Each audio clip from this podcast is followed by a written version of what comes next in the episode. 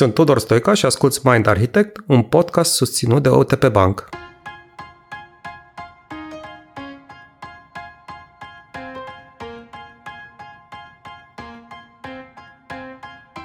Lumea noastră nu e doar plină de povești, ci este creată de ele.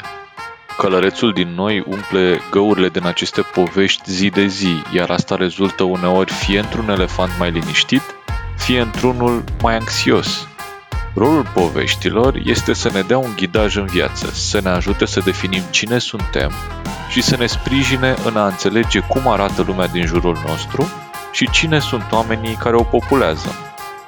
Și pentru că despre povești cel mai bine poate povesti un om care se pricepe la ele, L-am invitat pe Cristian Lupșa, fondator și editor la Decât o revistă, să ne ajute să înțelegem care este rolul poveștilor în viețile noastre. Un episod special, cu un om deosebit și cu o poveste despre povești captivantă.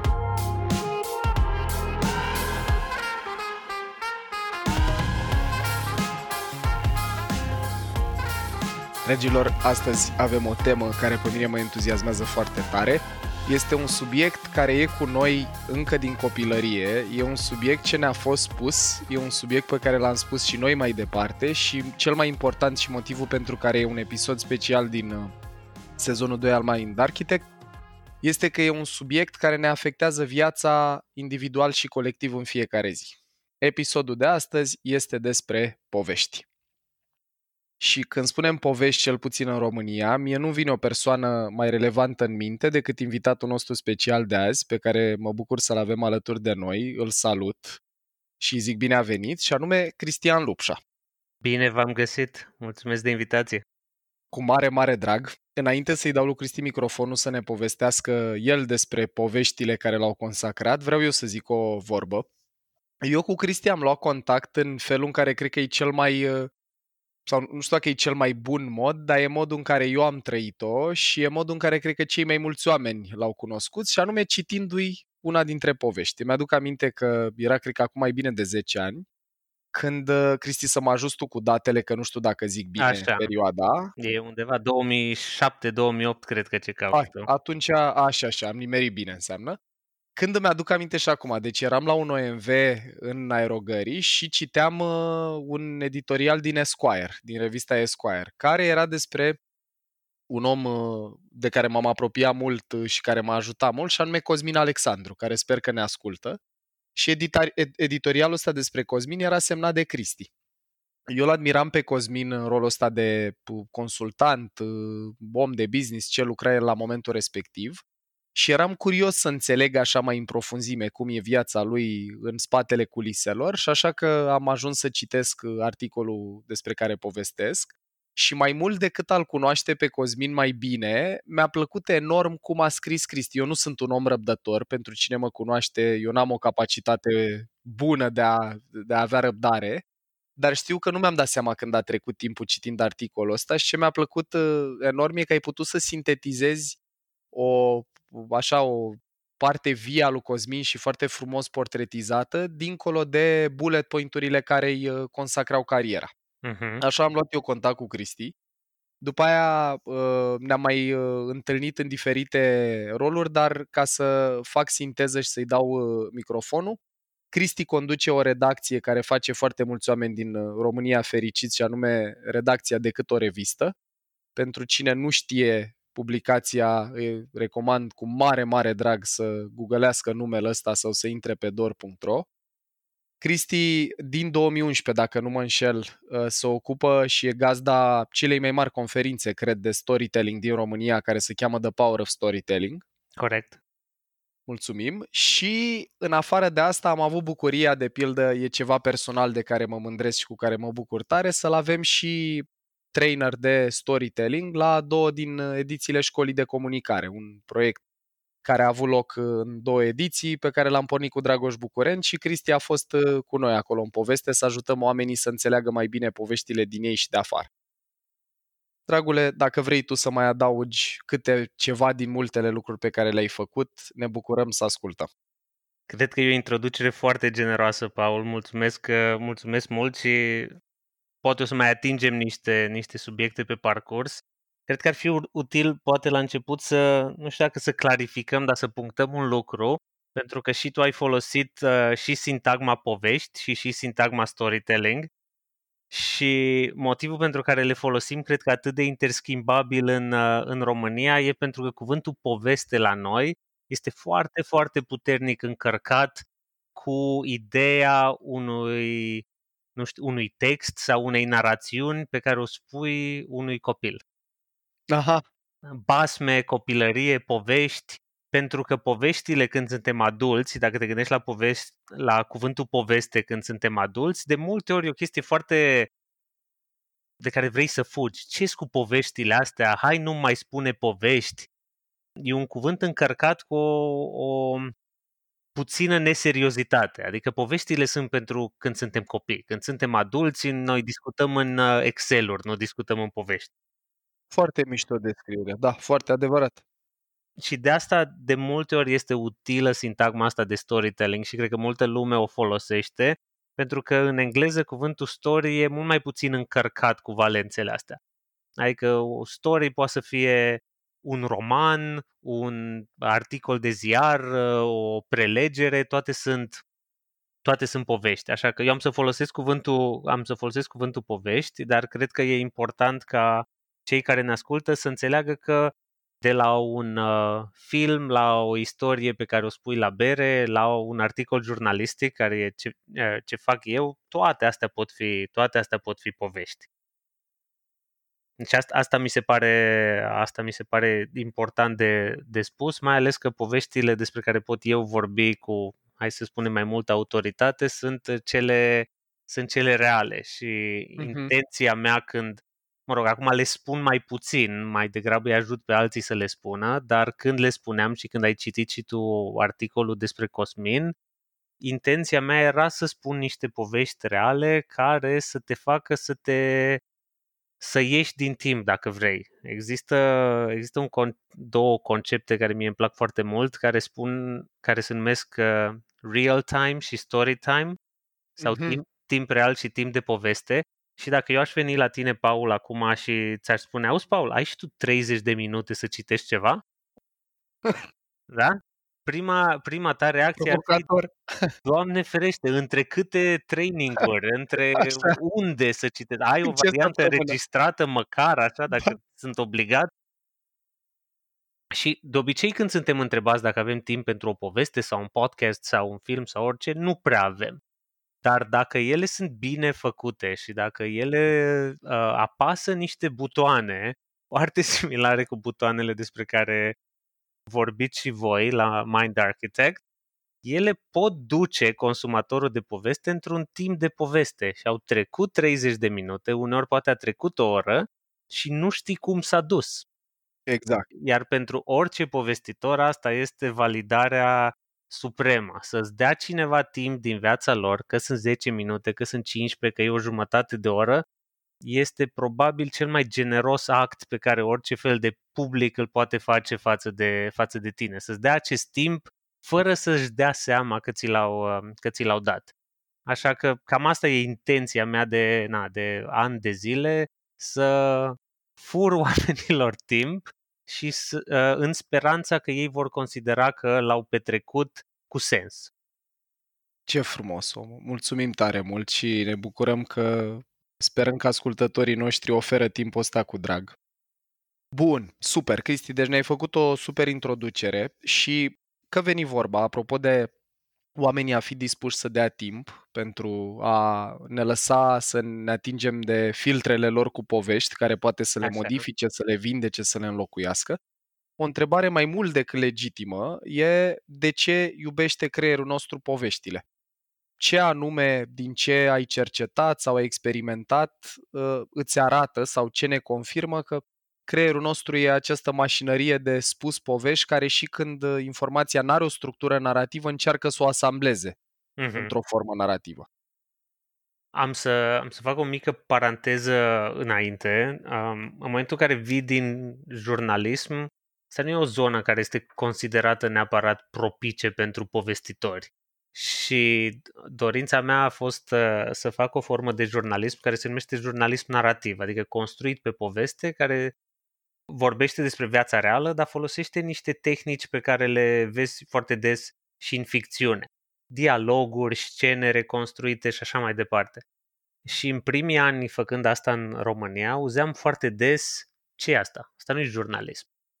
Și ani de zile am stat și m-am întrebat dacă e ceva ce nu fac bine, poate nu aparțin de această industrie, de această zonă. Și am început să citesc foarte mult despre povești în, în, în sine, într-un fel încercând să văd cum le pot aduce eu în jurnalism fără să simt că nu aparțin profesiei. Uh-huh. Și așa, așa am ajuns la răspunsurile care țin de întrebarea ta și mi-am dat seama că, de fapt, jurnaliștii ei folosesc continuu niște mecanisme ale, ale creierului. Adică foarte mult din jurnalism este bazat pe faptul că noi trebuie să-ți spunem lucruri care sunt noi. Și după cum foarte clar ai explicat și tu, creierul este nebunit după orice lucru care este nou și după orice rush nou uh, și orice informație nouă. Și atunci noi speculăm această iubire pe care creierul are pentru noutate, pentru schimbare și din păcate uneori speculăm foarte, foarte agresiv biasul pe care creierul are pentru lucruri negative, adică încercarea noastră da, de, a, da. de a ști ce e în jurul nostru.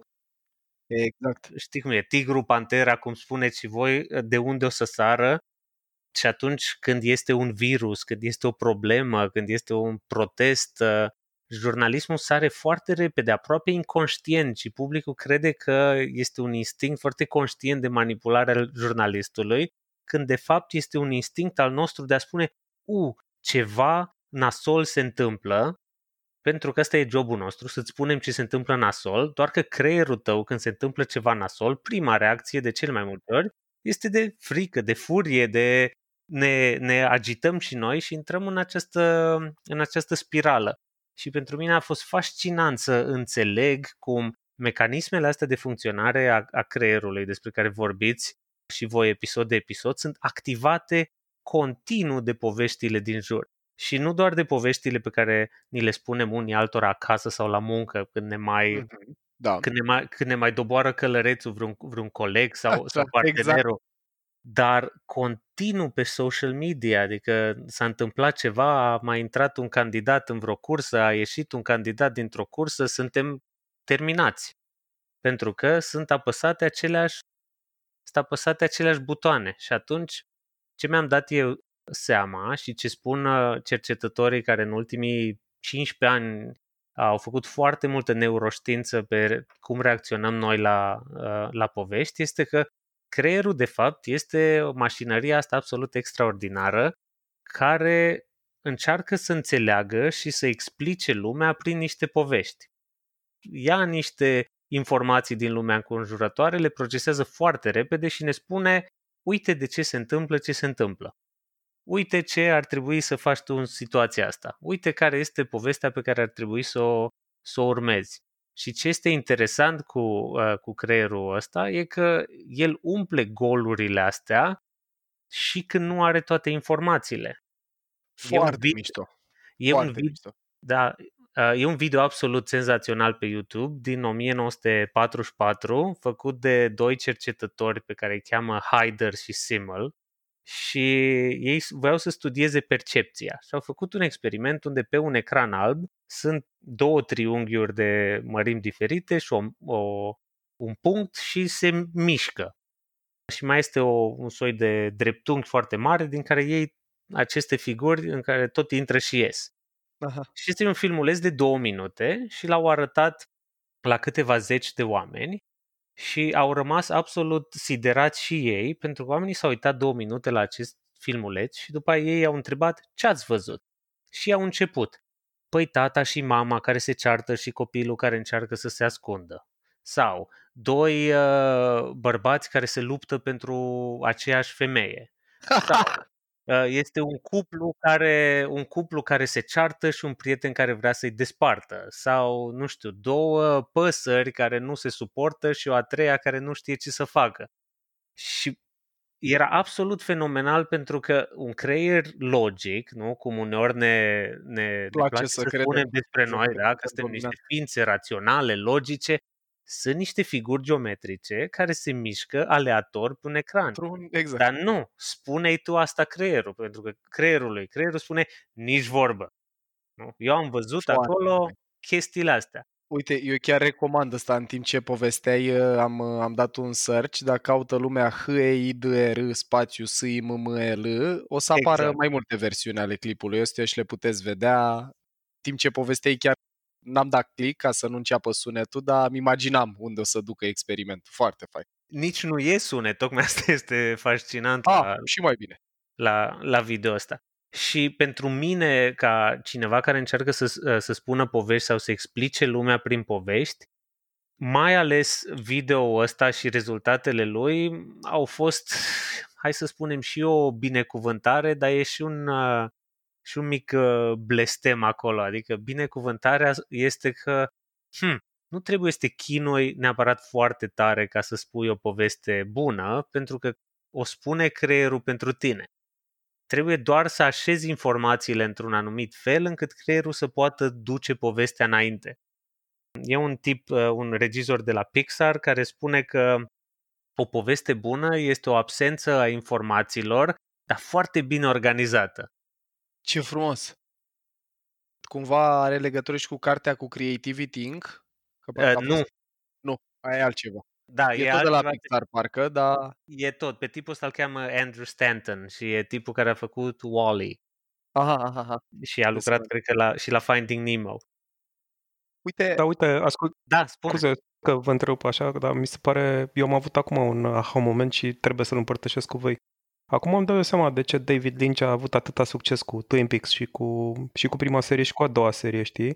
Pentru că în principiu el exact asta face, deci el îți dă suficientă informație cât creierul tău să se simtă Proiecteze. stimulat să umple, să umple găurile, știi? Absolut. Și de aici o grămadă de, cum să zic, de, de uh, fire narrative secundare la care te gândești și chestia asta practicat-o la maxim în sezonul de anul trecut, nu știu dacă, dacă cred că e al treilea sezon, Mhm. când efectiv tot serialul a fost uh, non-liniar, adică nu se întâmpla secvențial în timp, ci pur și simplu tu vedeai fragmente și trebuia să pui tu toată povestea cap la cap.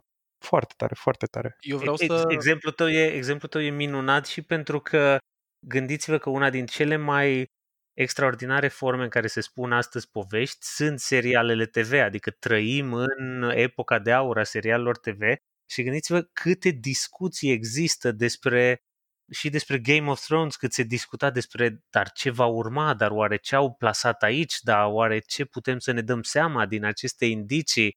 Adică e, cred că, o plăcere pentru oamenii care fac artă și spun povești în, uh, de fapt, în orice perioadă, să ne lase să umplem golurile și să ne jucăm cu chestia asta, pentru că publicului îi place să se simtă inteligent și să, dez- să nu știu, să rezolve puzzle-uri. Și un povestitor bun, care nu vrea să-ți dea totul mură în gură, poate să-ți dea și această senzație plăcută de rezolvator de, de puzzle-uri.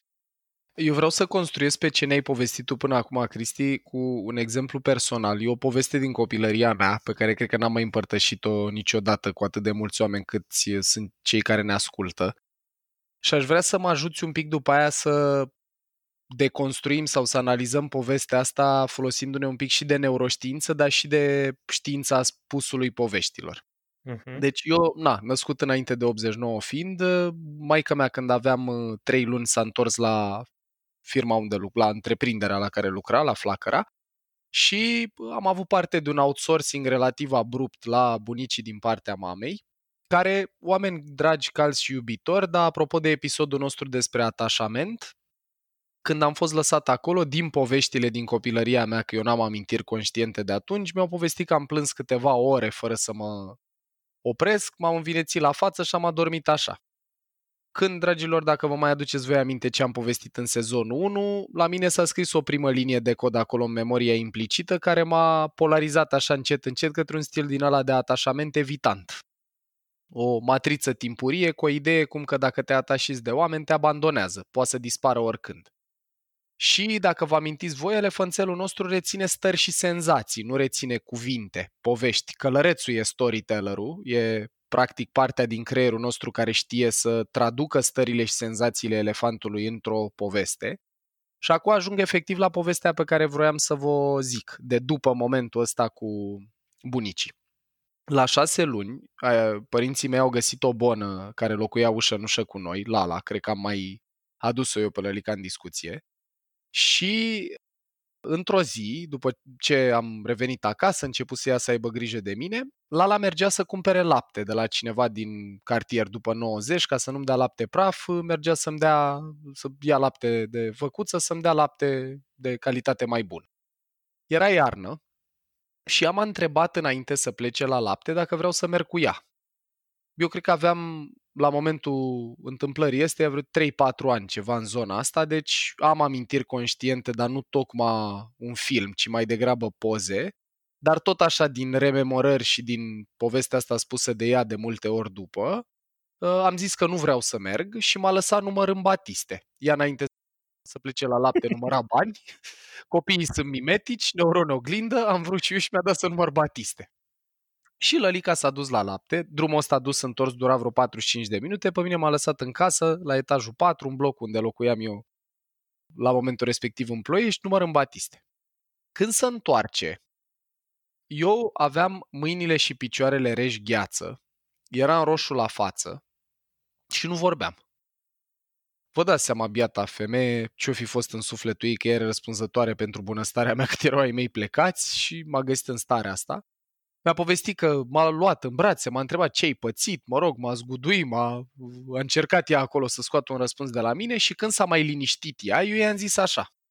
I-am zis, mă lălică, eu am crezut că tu ai murit și eu am venit să te caut, că nu vroiam să vină oamenii ăia să te ia, deci eu știam că te ia unii când uh, mori, și am venit să te caut, să te aduc înapoi în casă, când mi se face dor să mai vin să vorbesc cu tine. Dragilor, din povestea asta așa, la face value, la primul, prima tură, vreau să observăm așa. Unu, că eu nu prea aveam o senzație foarte clară despre ce înseamnă viață sau moarte. Doi, că ce s-a întâmplat uh, faptic acolo e că eu când uh, ea n-a apărut, la mine elefantul a activat instantaneu starea emoțională din memoria implicită care spune dacă te atașezi de oameni, ei te abandonează. Deci linia aia de cod scrisă undeva la 3 luni acolo era activă la 3-4 ani perfect funcțională. Mie mi-a apărut mai întâi o stare emoțională de panică, de abandon, de anxietate când a dispărut ea. Cum nu aveam o senzație bună despre temporalitate, că nu m-a ajutat călărețul să pot să mă prind cât timp lipsește și cât e firesc să mai lipsească, ce a făcut călărețul meu? A inventat o poveste cum că Lala fiind mai în vârstă era plauzibil cumva pentru mine să-i se sfârșească viața, că era un om în vârstă încă de când începuse să aibă grijă de mine, acum drăguța de are 93 de ani. Când a început să aibă grijă de mine avea 60 un pic, cred, 60 așa ceva. Și Călărețul a spus povestea asta cum că Lala ar fi murit, mi-a organizat înțelegerea despre starea pe care o trăiam și a dat drumul la un comportament, parteneriatul călăreț-elefant, deci emoția plus cogniția, M-am dat jos din bloc, am coborât pe scări în pijama la patru ani, am căutat-o în zăpadă în jurul blocului cât știam eu, cât era familiar pentru elefant, că elefantul știți că e rigid și merge pe drumuri bătătorite, n-am găsit-o și m-am dus înapoi în casă. Și deși povestea asta poate să pară foarte, cum să zic eu, subiect de terapie și a și fost, vreo doi ani am uh, lucrat diferite lucruri, printre care și chestia asta cu abandonul, Uh, mi se pare că uh, poate să-i ajute pe cei care ne ascultă să înțeleagă un pic cum funcționează parteneriatul călăreț-elefant în relație cu poveștile. Elefantul simte stări și senzații și după aia ce povesteai tu, Cristi?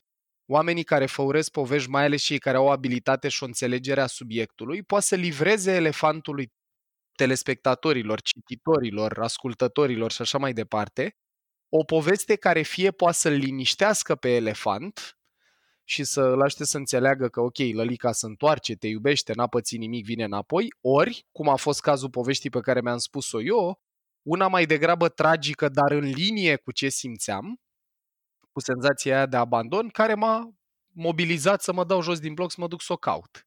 Deci, cumva, călărețul e cel care caută fire narrative cu care să poată să ghideze mai bine elefantul prin viață, personal, profesional, individual și colectiv. Mm-hmm. Are sens? Are, are, are sens și cred că diagnosticul în ghilimele pe care, pe care îl dai tu este excepțional. Eu aș face un, ceva un pic meta lângă ce ai spus tu și aș spune că ce tocmai a făcut Paul este un exemplu perfect de cum spui o poveste. Pentru Mulțumesc! Că, e excelent uh, să analizăm. Eu vreau să mă leg de două alte chestii, dacă, dacă îmi permiți, din astea. Și unul dintre, unul dintre ele ține de pur și simplu de structura a ce ai, a ce ai povestit. Adică o poveste bună este o poveste în care un personaj se confruntă cu un obstacol pe care sperăm ca până la finalul poveștii reușește să-l, să-l depășească sau să negocieze cu obstacolul ăsta, mă rog, să schimbe, să schimbe starea de fapt a lucrurilor. Și tu ai spus povestea asta într-un fel în care, în funcție de la cine ne uităm ca personajul principal, fie copilul este lăsat singur acasă și are obstacolul acesta al depășirii acestui moment, fie Bona este cea care trebuie să se ducă să aducă lapte și are ca obstacol acest, această perioadă de timp în care trebuie să-i dea copilului ceva de făcut. Și ambele, ambele lucruri funcționează foarte bine ca o ancoră de tensiune. Și modul în care tu ai povestit a folosit la maxim acest suspans, care este una dintre uh, cheile fundamentale în a ghida creierul într-o, în, într-o poveste, și anume ce se va întâmpla. Ce se va întâmpla cu batistele, ce se va întâmpla cu laptele, ce se va întâmpla cu copilul care iese singur în zăpadă și așa mai departe. Deci ai bifat, primul lucru pe care vreau să-l spun e că povestea bifează foarte multe elemente din ce înseamnă dacă ne apucăm să spunem povești în lume.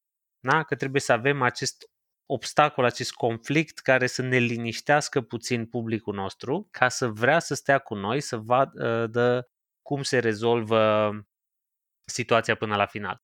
Și a doua chestie pe care vreau să o, să o spun apropo de povești, ă, de, despre puterea poveștilor asupra a, a cine suntem sau cine ajungem să fim, este faptul că asta este o poveste pe care tu probabil ai spus-o de foarte multe ori și probabil ați atins și voi subiectul memoriei și faptul că noi ne cam rescriem memoria de fiecare dată când reluăm o poveste. Iar ce se întâmplă aici este o poveste care era negativă într-un fel în, în, în viața ta. Tu outsourcat la bunici când erai mici, se transformă prin modul în care o spui tu într-o poveste oarecum mai, mai bună, nu știu dacă mai, mai veselă neapărat, dar într-o poveste în care ai găsit din nou o sursă de bine, o sursă de liniște, o sursă de confort. Și ăsta e un mod în care tu ți-ai rescris povestea și e un mod în care cred că mulți dintre noi putem face, putem face asta. E foarte interesant ce spui tu uh, legat de modul în care se rescriu poveștile și asta vedem tot timpul noi am avut un episod dedicat memoriei și am discutat despre faptul că în realitate imaginea noastră despre amintiri e foarte distorsionată, că noi ne închipuim că amintirile noastre sunt stocate așa cum s-au întâmplat ele în memoria noastră ceea ce e complet neadevărat, știi? Adică Corect. atunci când tu îți aduci aminte de ceva, reconstruiești complet povestea și de-aia ea se schimbă de la, de la iterație la iterație. Dar uite o întrebare pentru tine și poate și pentru Paul, care are relevanță și să leagă cu ce a povestit el. Cum se întâmplă, nu știu, că există oameni, de exemplu, acum care regretă comunismul, știi? Care au amintiri luminoase despre perioada comunistă sau își aduc aminte că era mai bine sau firul ăsta narrativ paralel și care pentru mine este foarte greu de înțeles. Pare că amintirea lor, ca și ceea ce povestea Paul, s-a rescris un pic, știi? Adică nu mai e... Uh-huh. Ei nu-și mai aduc aminte de chestiile super nasoale care erau atunci și de atmosfera aia gri, de, uh, gri și groaznică, ci acum au trecut printr-un uh, proces de mentalizare, de justificare, de, nu știu, prin procese multiple și povestea s-a transformat. Mhm. Și într-un context mai larg, cum se întâmplă toate poveștile astea cu identitatea națională? Cum crezi identitatea națională, care e ceva absolut ficțional? Adică ce Mhm. uh-huh. important are că eu sunt român sau am prieten care sunt maghiar sau cum funcționează lucrurile astea? Ne poți devola un pic mecanismul? Eu am, uh, eu am două gânduri aici de, de oferit și pri- primul e legat de ce ai spus uh, acum. Uh, în, uh, în Sapiens, cartea lui Yuval Harari, el spune la un moment dat că unul din lucrurile care ne face unici ca Homo sapiens uh, și care ne-a făcut să putem să supraviețuim atâtea sute de mii de ani este că avem această capacitate senzațională de a inventa ficțiuni Mhm. da? care, cum este o, o națiune, un imperiu, o religie, un concept și după aia milioane de oameni credem în aceste, în aceste Exact. ficțiuni. Care Și- au mai multă putere decât uh, lucrurile palpabile care le-au stat la origine. Absolut, absolut. Și din punctul ăsta de vedere, asta fac poveștile. Ele- Ele au o, f- devin o formă de organizare a lumii. Acum legat de ce ai spus tu cu identitatea națională sau alte sau alte cazuri în care oamenii sunt prinși într-o anumită, într-o anumită poveste, mie îmi place foarte mult un, un concept care vine din, uh, din psihologie și se, numește, și se numește identitate narrativă. Și este un, uh, un tip pe care îl cheamă Dan McAdams, care studiază treaba asta de 30 de ani și el se uită la care sunt poveștile pe care oamenii și le spun despre sine. Adică cum am Ia, ajuns foarte eu mișto. să cum am ajuns eu să fiu cine sunt. Pentru că într-un fel și ce făcuse Paul în povestea anterioară era o parte din povestea asta, da? Cum am ajuns eu să fiu cine sunt? Dacă am ascultat Mind Architect, știm că povestea pe care o spune Paul până la capăt este o luptă constantă cu acest sentiment de abandon, deci un fel de luptă de a-și rescrie sau de a-și controla Circuitele această emoționale. Exact, exact. i- identitate narrativă, că de fapt așa ne povestim. Când noi ne cunoaștem, de obicei vrem să știm unii despre alții cum am ajuns aici, care e povestea ta. Și uh, ce a descoperit M- uh, McAdams e că sunt în mare două povești principale pe care le spunem. Și una este o poveste care merge de la o situație rea către o situație bună. De exemplu, povestea pe care mi-am dat seama că eu o spun despre cine sunt are legătură cu faptul că în liceu am avut o perioadă foarte, foarte nasoală, mi-era absolut groază să mă duc la liceu, când mergeam la liceu nu puteam articula niciun cuvânt, colegii râdeau de mine, eu mă duceam acasă și spuneam că nu mă mai întorc niciodată pentru că vor râde de mine, adică o buclă despre care voi ați vorbit foarte des. Dar povestea, așa cum o spun eu astăzi, este că uh, identitatea mea narrativă nu mai este acel adolescent terifiat din a le vorbi altora, ci din contră. Uite că astăzi reușesc să, nu știu, vă spun vouă niște povești sau să vorbesc pe o scenă și nu mai trebuie să fug acasă de fiecare dată. Și asta este o poveste, o poveste de, nu știu, hai să zicem, de, de succes, de una, nu știu, o transformare.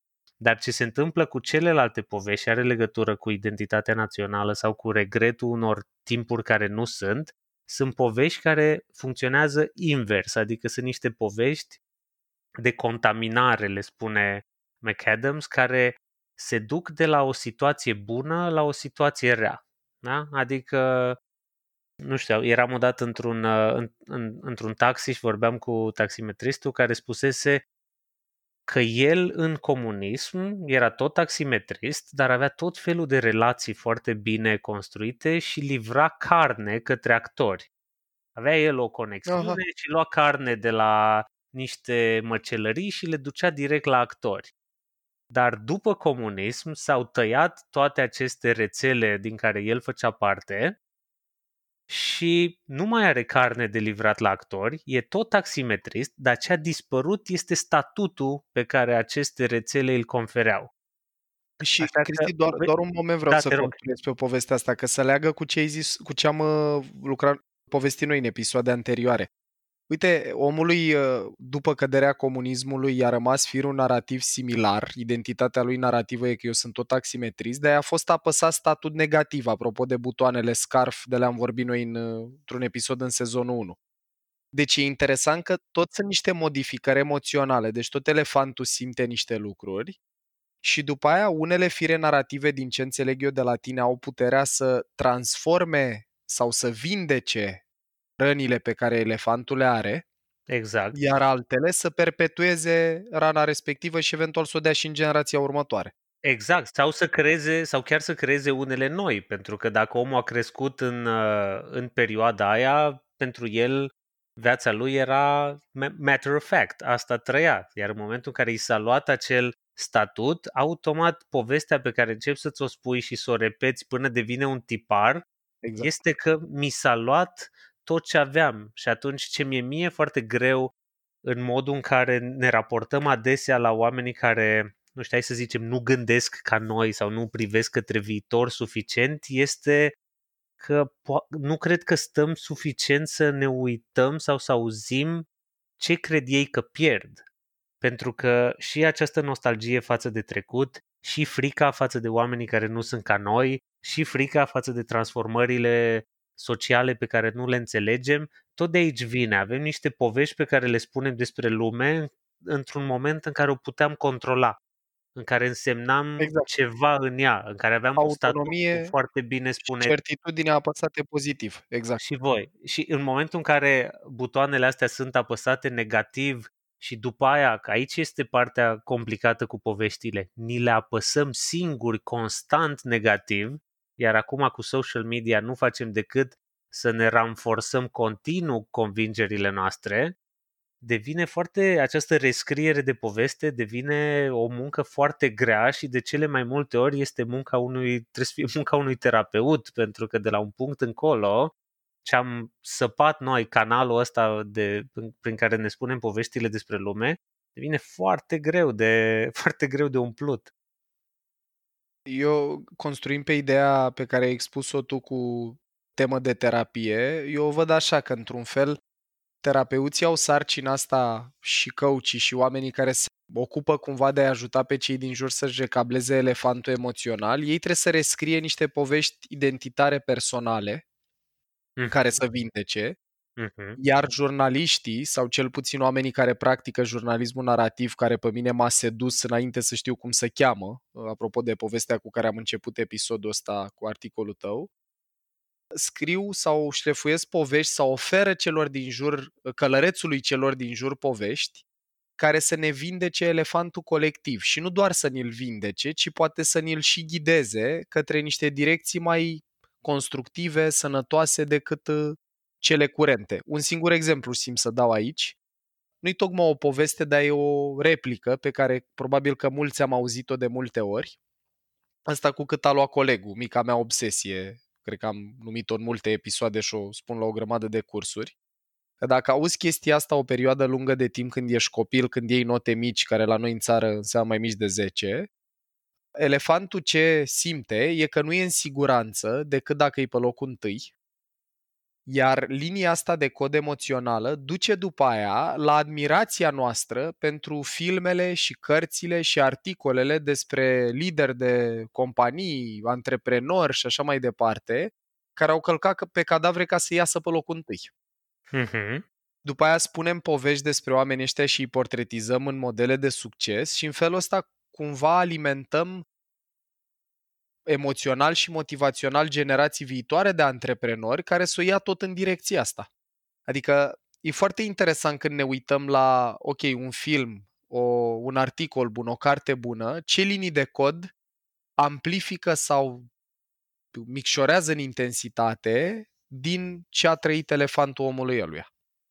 Vezi că, într-un fel, aici este și, și riscul uh, unor povești bine spuse, pentru că povestitorul riscă și fără să vrea să creeze niște statui uh, unor, uh, unor oameni, chit că ei le merită, chit că nu. E pur și simplu din modul în care o poveste se așează în inima și în, în, în mintea noastră, creezi așa, o, uh, creezi despre alții senzația că sunt, uh, nu știu, invincibili, tot puternici, tot ce vrei. Iar apropo de ce spui tu cu luat de, de 10, noi am încercat să spunem o contra, o contrapoveste la un moment dat la școala nouă, da. care e publicația noastră despre educație, despre ce înseamnă să fii al doilea din clasă. Și ce înseamnă să trăiești cu această dramă, că este mereu unul mai bun decât tine. Da. care ia tot timpul 10 și cum îți dai seama când ești adult câtă energie ai pierdut urmărindu-l sau făcând un inamic din ăla care lua mereu 10. Și ce motivul pentru care aduc vorba de asta e pentru că poveștile au cred că cea mai import, cel mai important rol al poveștilor pentru mine este că le arată oamenilor că nu sunt singuri. Și ce a fost foarte mișto la povestea asta au fost cele ze- zecile de oameni care au vorbit despre exact acest subiect pe, în comentarii pe, pe Facebook despre care vorbești și tu, adulți, oameni ajunși la 25, 30, 40 de ani, vorbind despre băi, câtă energie am consumat cu toții datorită acestui tipar de gândire împământenit în, în România, că trebuie să ne batem pentru primul loc. Și cât de mult timp trebuie să depunem și acum, da, ca adulți, în familii, la muncă, să ne deprogramăm de această competiție inutilă. Și pentru mine, eu, eu până acolo mă duc, de acolo deja e munca pe care o preiei tu sau o preia un coach sau mai departe poate un terapeut. Munca mea se duce în să pun povestea în lume și să dau altora ocazia să spună băi, parcă e bine, că nu sunt singurul sau singura care a trecut prin asta. Adică mă bucur că experiența mea există cu alt personaj principal acolo mm-hmm. în lume și mă pot regăsi în ea. Și, și pentru mine asta magică. e miza. A, și asta e și partea magică, faptul că ți apasă relatedness pozitiv, că te regăsești, că e ceva familiar și ți apasă butonul ăsta emoțional pozitiv ă, și după aia vezi că povestea pe care tu ai trăit-o ar putea fi, ar, ar fi putut fi jucată și altfel de mm-hmm. protagonistul din film sau carte sau articol, aia dă speranță și vindecă, e foarte interesant pentru ascultători vreau să recomand o resursă, cred că a scris o bună prietenă și cred că cunoștință comună, Alice Anagnostachis, un, un articol care se cheamă Drama premiantului, am impresia, pe care asta, cred că asta e ăla de care... Uh-huh, asta e articolul la care nu? fac referință, da. A, așa, cu școala... Este minunat. Da. Asta, perfect. E minunat. Deci, dragilor, cei care ne ascultați, dacă vreți să vă fie apăsat relatedness pozitivă, recomandăm tare, tare de tot articolul ăsta. Deci e super, super important uh, și aici sunt de acord cu voi ca altcineva să pună lucrurile în perspectivă, pentru că întotdeauna perspectiva te ajută să identifici și tu ce se întâmplă cu tine sau ce s-a întâmplat cu tine. Și weekendul ăsta am fost la un training uh, unde, apropo de chestia asta, pentru că tu, Paul, ești coach, uh, ești și coach, printre multe altele, tipul care a făcut training a zis o chestie care mi s-a părut foarte drăguță. A zis așa că dacă tu ai probleme în trecut cu care te lupți, principiu e o treabă de terapie, nu te poate ajuta un coach. Dacă tu ai probleme în viitor cu care vrei să te lupți, coachul e ceea ce ai nevoie. Uh-huh. Și mi s-a părut uh, interesantă distinția asta. Dar profitând un pic de deschiderea asta pe care a făcut-o Cristi, vreau să-l întreb așa. Apropo de uh, faptul că tu scrii poveștile astea și încerci să dai uh, perspectivele astea, cum se întâmplă și poate și pentru că organizez The Power of Storytelling, care e un eveniment foarte fain. Uh, cum se întâmplă să se scrie narațiunile unei... unei cine, cine sunt povestitorii care scriu despre identitatea națională? Nu? Că noi am crescut poate cam în aceeași uh, în același leat, ca să folosesc cuvânt care nu se mai folosește foarte des. Am, am crescut cu poveștile Olimpului. Exact. Da, cu povesti, poveștile uh, Olimpului, am crescut cu poveștile alea inepte despre, cum se numeau, uh, istoria românilor. Uh, povestiri istorice. Da, povestiri îmi plăcea cartea Și eu am avut efectiv un, uh, un șoc când m-am întâlnit. Eu lucrez foarte mult cu polonez, știi? Și eu eram așa, am, am explicat la ea cum a fost lupta cu Sobieschi, cu Sobieschi și români, știi? Și ăia habar n-aveau că Sobieschi trecuse, Sobieschi a trecut așa, în pasam prin România, știi? Și cu toate astea cineva a scris narațiunile astea, noi le-am adoptat, consumat. le-am, uh, da, le-am consumat, le-am inclus în uh, povestea asta despre noi, despre cine suntem noi. Cine face treaba asta? Sau cum se întâmplă chestia? Se întâmplă coordonat? E ceva care se întâmplă pur și simplu se întâmplă sau e ceva intenționat? Care, cine sunt oamenii ăștia care scriu poveștile astea? E o, e o întrebare foarte, foarte bună și foarte complicată, pentru că noi trăim într-o, într-o țară în care un regim, timp de mai bine de 30 de ani, a încercat să spună o altă poveste despre, sau mă rog, o poveste mult mai autocentrată despre ghilimele cine suntem și de unde venim. Și nu știu cu câtă știință au făcut-o sau cu câtă intuiție au făcut-o, dar orice, orice regim, până la urmă, orice putere, una, un din lucrurile pe care încearcă să-l facă este să controleze narațiunea acelui stat. Adică Orwell nu vorbea prostii în 1984 și propaganda se bazează pe această slăbiciune pe care o avem și anume că avem nevoie de niște ghidaj în viață. Și dacă nu reușim să ne-l dăm singuri, vom substitui orice poveste pe care ne-o spunem noi singuri despre lume cu povestea pe care o spune regimul și în cazul nostru prin intermediul unor scritori, prin intermediul unor istorici, prin intermediul unor uh, artiști. Cineaști. Da, Mhm. cineaști, care timp de 30-35 de ani au creat niște eroi, au creat niște mituri și s-au bazat, asta e că niciuna din, uh, niciuna din aceste minciuni pe care le-am auzit, n- toate au pornit dintr-un sâmbure de adevăr.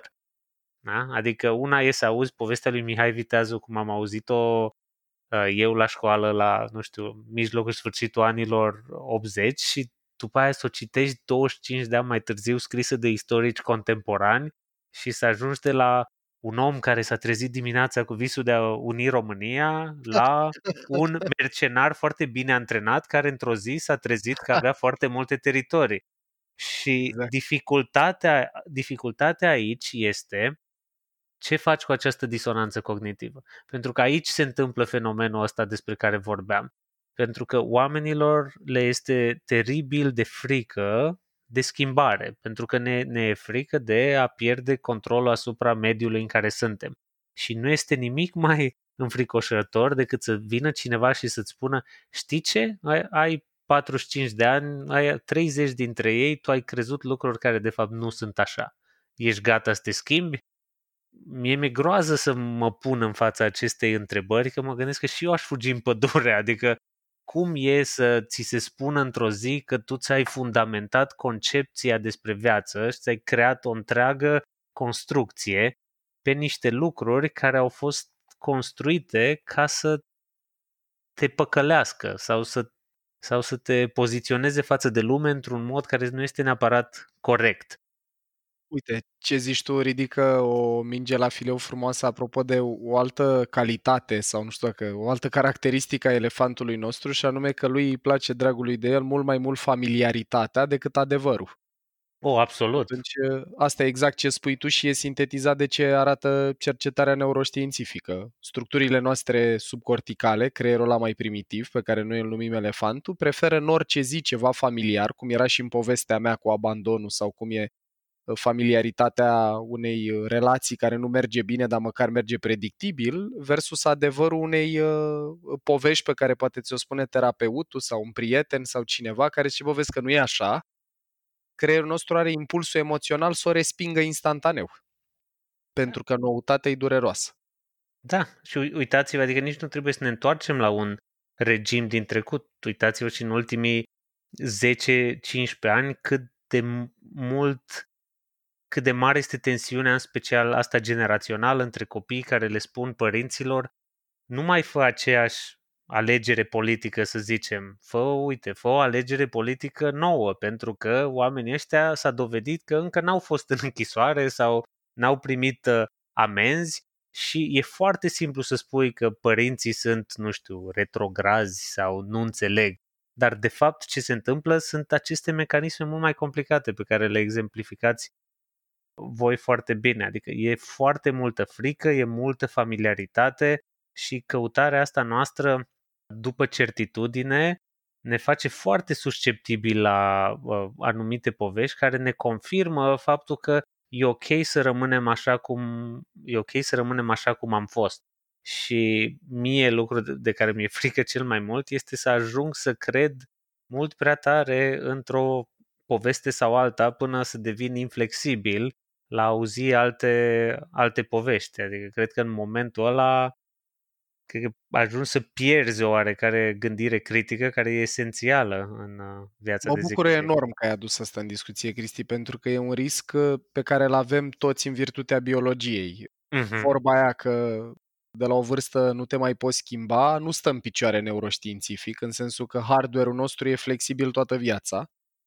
Problema e că de la o vârstă încolo avem mintea populată cu atât de multe fire narrative care se reconfirmă și reîntăresc și consolidează unul pe celălalt, că devine mult mai robust sistemul la modificări sau la perspective exterioare, deci poate să fie un tip pentru o recomandare, cum obișnuim noi să dăm în fiecare episod, foarte valoroasă pentru oamenii care ne ascultă, să fie atenți la ce narrative le populează mintea și să fie curioși din când în când și de cum arată altele. Nu neapărat hai să mi-l schimb pe al meu, Mhm. ca să conștientizăm că, băi, noi nu percepem realitatea, noi avem o reprezentare interioară despre realitate, ce am vorbit noi la filtre, și aia e în virtutea poveștilor care au luat contact cu mintea noastră, nu e tot ce e acolo de văzut în lume. Foarte faină chestia asta. Exact. Și e, știi că noi glumim în fiecare zi cu toții, vai, că trăim într-o bulă. Exact asta este o bulă. Este o recurență a celorlași,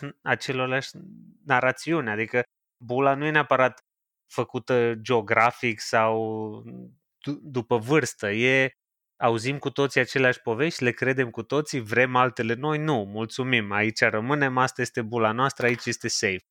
A, și e foarte mult pericol, pentru că obții siguranță, dar siguranța aia în timp se poate transforma în altceva. Exact. Uite că ne apropiem, din păcate, de finalul episodului. Am o întrebare care e pe două paliere, așa. Prima prim, întrebarea e ce povești crezi că ar fi necesare sau de ce povești crezi că ar avea nevoie românii individual și românii colectiv ca să scriem împreună o poveste mai frumoasă a țării astea?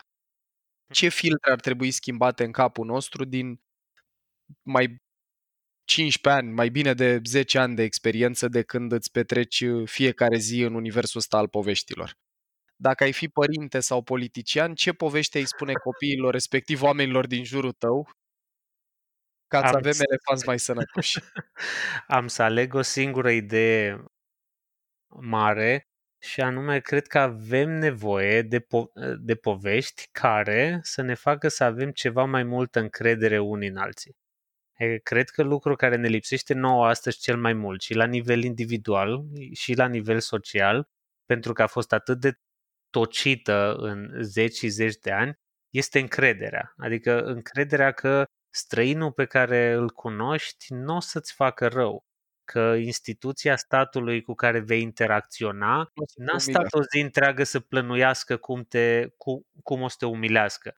Dar noi pornim atât de încărcați uh, în fiecare zi deja cu căre, căror interacțiuni va trebui să le supraviețuim, încât încrederea are foarte puține șanse să se dezvolte. Eu am avut uh, ani de zile un conflict cu conflict e mult spus, dar un soi de dezbatere cu mama mea care îmi spunea cât, uh, cât eu studiam în străinătate să nu mă întorc niciodată, pentru că avea ea această obsesie cu, pira- cu piramida lui Maslow Așa. și ea spunea că, uite, în România nu reușesc de 30-40 de ani de când lucrez să-mi așez baza. Nu știu niciodată ce va urma în ziua uh, de mâine, dacă va fi suficientă siguranță.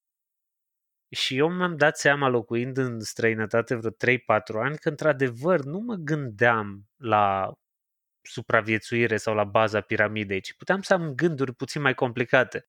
Și acum, după vreo 12-13 ani de, nu știu, devenit adult în România, înțeleg ce spunea, pentru că ce spune, ce îmi spunea ea e că e foarte greu să pleci în fiecare zi din, din casă neîncărcat sau neblindat, știi, neîncărcat cu senzația, ok, hai la luptă. Luptă. Exact. Și asta, astea sunt poveștile, cred, de care avem nevoie, de gesturi surprinzătoare de generozitate, de momente în care lucrurile merg așa cum scrie în manual că trebuie să meargă, adică să, să, ajungi, să facem știri când lucrurile funcționează. Cred că avem pu- nevoie de puțin mai multă încredere și să lăsăm puțin mai mult garda jos și cred că doar riscând să fim primii care facem asta și ne expunem și suntem vulnerabili, putem să-i apropiem și pe ceilalți sau să le dăm și altora ocazia să facă la fel.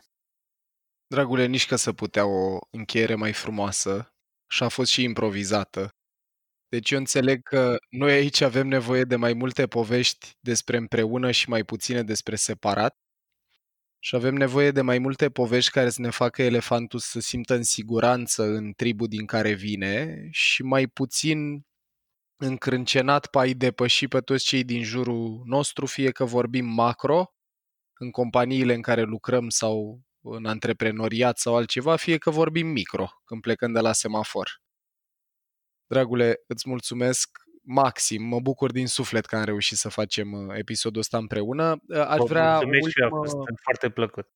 Uh, idee, dacă vrei să recomanzi ceva ascultătorilor pasionați de povești și dornici de a înțelege mai bine subiectul și cum îl pot folosi acasă și la birou, dacă sunt niște, nu știu, cărți pe care uh-huh. poate le recomand, cursuri, că eu știu că tu organizezi și cursuri pe subiectul ăsta, deci cu mare drag te rog spune-ne și ce faci tu și ce ai recomanda din alte surse.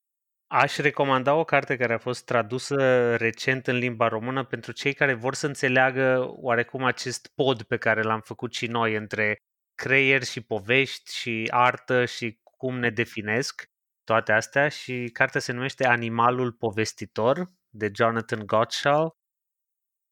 Chiar e o lectură care merită dacă vrei să înțelegi puterea poveștilor.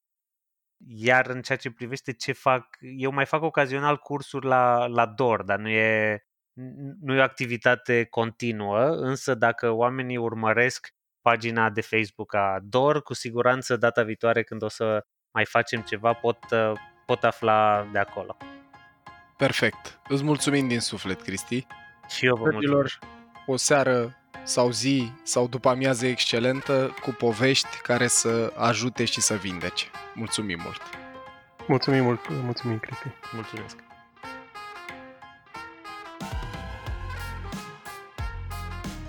Ai ascultat un episod din Mind Architect, un podcast al lui Paul Olteanu și al invitaților lui, Anca, Tudor și Dorin.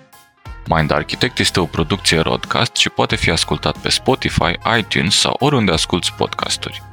La Mind Architect contribuie cu vocea lui și Vlad Bogos.